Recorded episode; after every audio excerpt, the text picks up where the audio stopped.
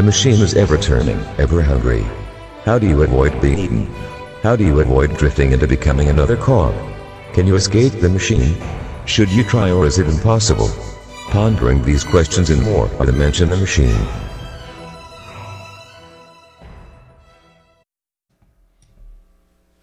Welcome back, ladies and gentlemen, to the Mensch and the Machine podcast.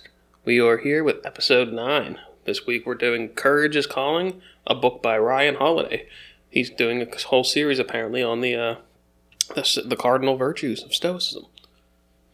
Oh, I didn't realize that. Yeah. Why he started with this one, I'm not sure. But Joel, give us a quick overview of Stoicism since we've covered it in previous episodes in case somebody's new. Actually, I was trying to play the role of the, th- of the goldfish and not have any memory of it, but I'll go with it anyway. Stoicism is the act of controlling what you can control and not worrying what you can't control, Such as uh, the only thing you can really control is your reactions, and your own mind. not other people. So don't Exactly. try. It just makes you angry. If you're stuck in traffic, there's no point in flipping out and getting upset. You're still going to be stuck in traffic. What you can control is being upset about it. Although you might enjoy flipping out, sometimes I do. Yeah, so do I. my new thing now with my coworker is I'll do something, and I'll say that wasn't very stoic. The funny thing about Stoics is that they always think that they're like uh, they don't they get rid of all emotions, but it's No, really no, just no. getting rid of the negative ones to highlight the other It's ones. it's more of you keep them in check. hmm Yeah, you don't get rid of them. You just acknowledge their Mm-hmm. existence, and but don't let them control you. Exactly. You are driving. So there are four cardinal virtues apparently, and they're called cardinal virtues because they go along with uh, with basically the directions on a compass. Is so it's the cardinal directions, kind of. Um, they are prudence, justice, courage, and temperance. And we're going to be talking about courage today because that's what the, the book is about. Pretty short book, um, couple hours. I, I listened to it. Yeah, I, I'm not big on audiobooks because I can't highlight things and underline things. So it's one of the other reasons why this is probably going to be a short podcast because I don't have any notes. Mm.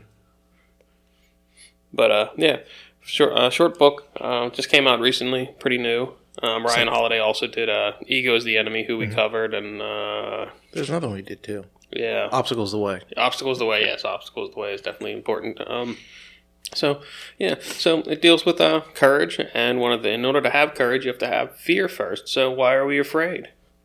Because we're a bunch of chickens. Exactly, because we have an old lizard brain in the back of our our DNA that tells us to be afraid of potential consequences and danger, but most of the time it's more made up in our mind than in a real reality. Fear is the mind killer. Exactly. You must let it pass you and wash over you, and when you look back, you'll see only you remain.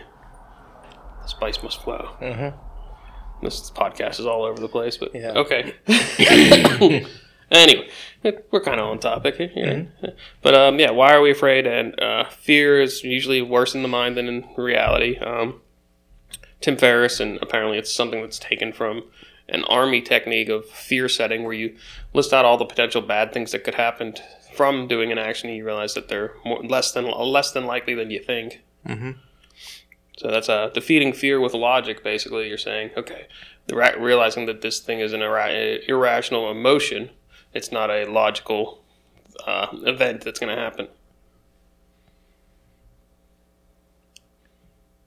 If you, if not you, then who? Yeah, that's one of those things that they talk about with courage. It's like if you see a problem, you should probably be.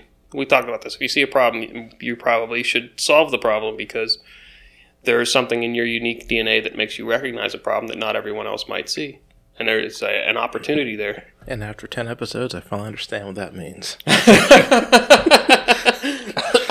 We're getting there. Progress. Listen to that episode like seven times, and then I don't know. It all makes sense.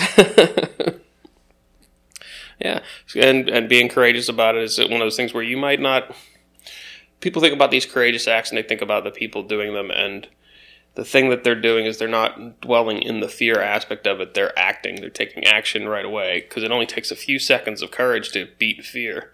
Um, the, the example in the one of the examples in the book is there is a uh, a bunch of Marines guarding an alley or something. Two two guys guarding an alley, and the um, a van comes speeding towards them, and they have a choice to either shoot the van or the, get out of the way of the van.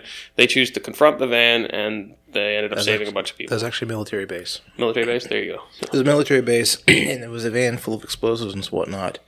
And they decided to open fire on the van because they weren't thinking about it. But they those two gave up their lives to save the entire base. Yeah, and it just took a few seconds for them to make that decision. They didn't have all day to mull it over and say, "Oh, what's going to happen to me? What's Yeah. the worst case scenario?" It's kind of like when you want to get in the pool and you just jump in. Mm-hmm. Yeah, just fucking pull the band-aid off. Mhm. But um, yeah, and then the you make make it a habit. Being courageous, make it a habit. If you feel yourself being afraid or hesitating about something, there's that's probably your ego trying to protect yourself most often. So it's probably the thing that you should be doing. Yeah, sucker punch that guy and move on. Yeah, never sucker punch people. Ego's not a person. Oh yeah, you, you can you can name it. You can give it a name. People have done that. I don't want to do that. Yeah. I want to be able to sucker punch it. Yeah.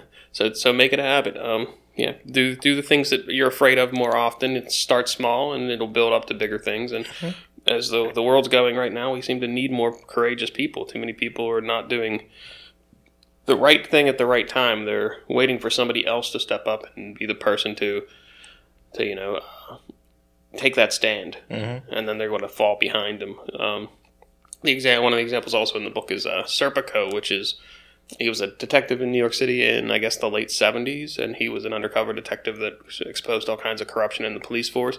Who the only reason I knew of him initially was from a uh, "It's Always Sunny in Philadelphia" episode where Charlie dresses up like Serpico and is running around. He keeps saying "I'm Serpico," and like he's just wearing all these crazy costumes all the time. It's, I had no idea who he was, and then this this book filled in that gap in my life. but yeah, he was one of the only ones that stood up against it. And then after all the trials and everything, one of his fellow officers came up to him and was talking about how it was great that he did that. And he asked why why didn't you do this? Because he didn't want to be in the same situation that Serpico is, where he had to go through all the hard hard stuff. But he uh, clearly saw it. And he was clearly wanted to be a virtuous person.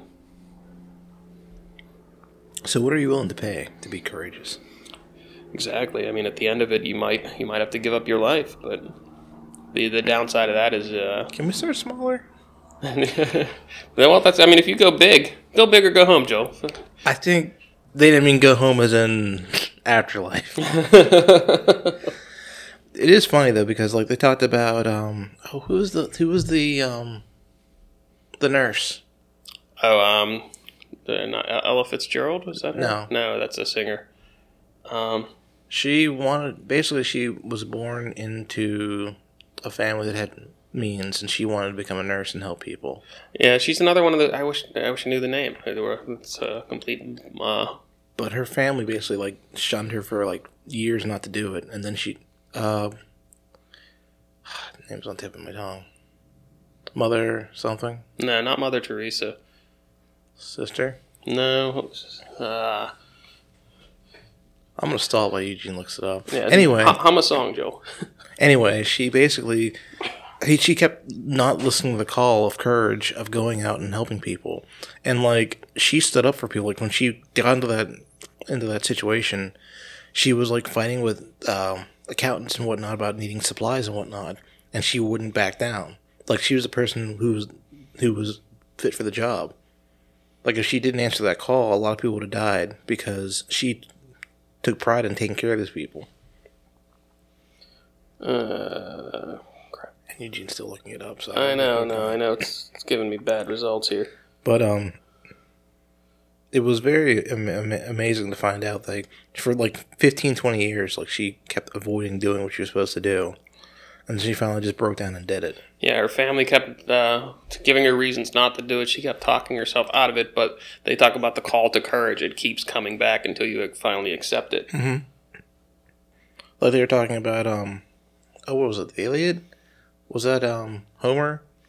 He Yeah. had them, he had them strap him to the to the mask so that he could hear the siren call and not be and not go towards it. Right, right, yeah. Crazy stuff. Mhm. Yeah, I'm not finding this because uh, my Google fu is failing me right now. Well, it's my turn for Google Fu while you Trying to figure this out. While I while I stall, um, he goes on to say, you know, you must you must burn the white flag, which means that you are just never going to, to surrender to uh, the bad stuff. You're never going to give up on trying to be a virtuous person. You you can you can suffer defeats and setbacks, but you still have to you know pull your pull your Rocky Balboa out and keep getting up. And you know, I didn't hear no bell type of stuff. Um, yeah, he goes. He gives up a bunch of examples about courageous people. He talks about looking to your heroes. Um, Florence Nightingale. Florence Nightingale. There it is. Florence Nightingale. See, I knew it was another one of those names that I knew, but I didn't know what they what I knew them for. Yeah, same here. Random thought. In the show Max Headroom, they had a basically it was a body shop for like for bo- for body parts, and it was ran by Florence Nightingale, which I thought was a good, cool callback. You know, you wonder like uh, doesn't does that help media when you get older and you you start understanding a lot more of the hidden references. Mm-hmm. It's pretty cool. Yeah, um, yeah. Burn the white flag. Um, look to your heroes when you find yourself uh, doubting yourself. You're, they're your heroes for a reason. So look to you know Muhammad Ali for standing up for what he did. He they gives the example in there that they say that for him dodging the uh, not dodging the draft because he didn't. He just refused to go. He lost like ten million dollars in earnings from that time in Vietnam. Martin Luther King Jr. They say that he uh, he he won his he, he won his followers when he proved himself willing to go to jail versus just being Well, on the- the sidelines. well, they also mentioned how um, Nixon would have one of the reasons Nixon didn't win that election was because they reached out to Nixon and JFK, and JFK took the risk of getting him out of jail, yeah, and that's what swayed part of the voting for him. and Nixon was actually uh, Nixon was actually friends with yeah Martin Luther King Martin Jr. Luther King. Yeah, craziness, craziness. You won't you won't get your friends out of jail, Nixon. Mhm. No wonder you're a crook. I cannot tell a lie. No, that's Lincoln. Wrong president. yeah. The uh, yeah the the Nixon thing also one they say one of the reasons why he lost was because it was one of the first uh, debates that was televised Yes. and he was not an attractive man but women like that Kennedy Well, apparently they were saying that in person they thought, oh, Nixon totally won it, but then when they played it back on television, Nixon clearly lost. yeah There's actually a show called, there's actually a podcast slash audiobook slash a lot of stuff called Raise the Dead, and they the guy goes over the um, the JFK election and how they ran it and how they won. huh So interesting yeah I'm currently reading that uh, that book on Teddy Roosevelt and you realize how politics have always been shaky they've always way been shaky mm-hmm. crazy stuff. Even just like the, the elections that he went through in uh, New York, crazy stuff. Anyway, yeah. So courage and calling, courage is calling, A good book worth picking up. Um, Like I said, it's a short short book. Um, I'll probably pick up the physical copy because I, I prefer that to the the audible ones. Um, yeah, it's actually read by Ryan Holiday. So if you don't know what he sounds like, yeah, this is his third, I think his third Stoicism book. Mm-hmm. So he's going to keep doing those. Um, excuse me. You know, you know who Ryan Holiday's mentor is? Tim Ferriss. No, it's uh the guy that wrote uh the Laws of Mastery, uh, Robert Greene. Mhm. And he just came. Robert Greene just came out with a new book. He it's uh, the Daily Laws. So it's like a a, a law a day, 365 different laws to make your life better. So now I got another book I got to read every day. Mm-hmm. Get the calendar. I've been reading the Daily Stoic every day since June, and I gotta admit, some are really good and some are not so good. Yeah, and I think that's just going to be the way. That's why it's gonna it's gonna hit you at different points. Mhm. Like I'm I'm on a reread of it now. I just started that again since we've been covering Stoicism lately. Well, it's just like they say about a, a stream. You, you walk through it one day and walk through another, it's a totally different stream because the water keeps moving. Yeah, the the other part of that is it's not the same stream and you're not the same person. Mhm. So a man can't enter the same stream twice. Which I think was in a martial arts movie too, where the, the guys fought again. He said, "You fight like a different person." He's like, "I am," or something like that. Mhm. So yeah, courage is calling. Go check it out. Episode nine, pretty short episode. Yep. Hmm. What are we doing next, Joel? I believe one or two books. Mm. Um, I can't like. I'm gonna butcher the names. So I'll let you say them because that's how I listed the wrong one the first time. yeah, you were describing them. You were like, that doesn't sound like the right one. So what the meaning uh, man thinketh, and then the other one is the meaning of the the first one is uh, man's search for me. Or, uh, yeah, as a man thinketh. Yes. I forget the author author's name because I am apparently forgetting everything today. It's it's that day. And then the other is uh, Man's Search for Meaning by Viktor Frankl. A, Yes. It's a it's a pretty heavy book Heavy. in parts because it's It is lead heavy book. because he he's a concentration camp survivor and it's how he went through th- that experience. Now he came out with a uh, a kind of sunny outlook on life. yeah.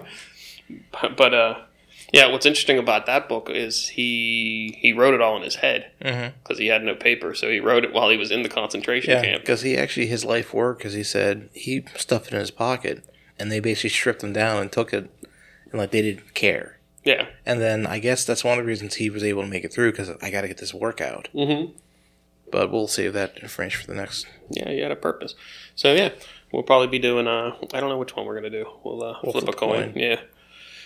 But yeah, episode ten coming up. Maybe uh, maybe we'll, we'll switch things up after that, and we'll uh, throw out a uh, an episode on something non book related but interesting going on, like we were discussing the Mandela effect, Mhm.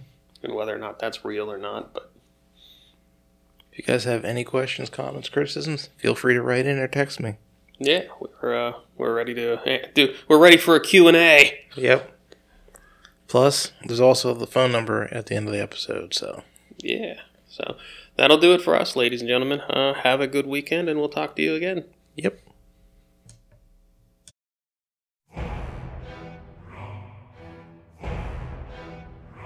That wraps up another episode of The Mensch and the Machine. If you would like to contact or subscribe to the podcast, please visit thementionthemachine.com.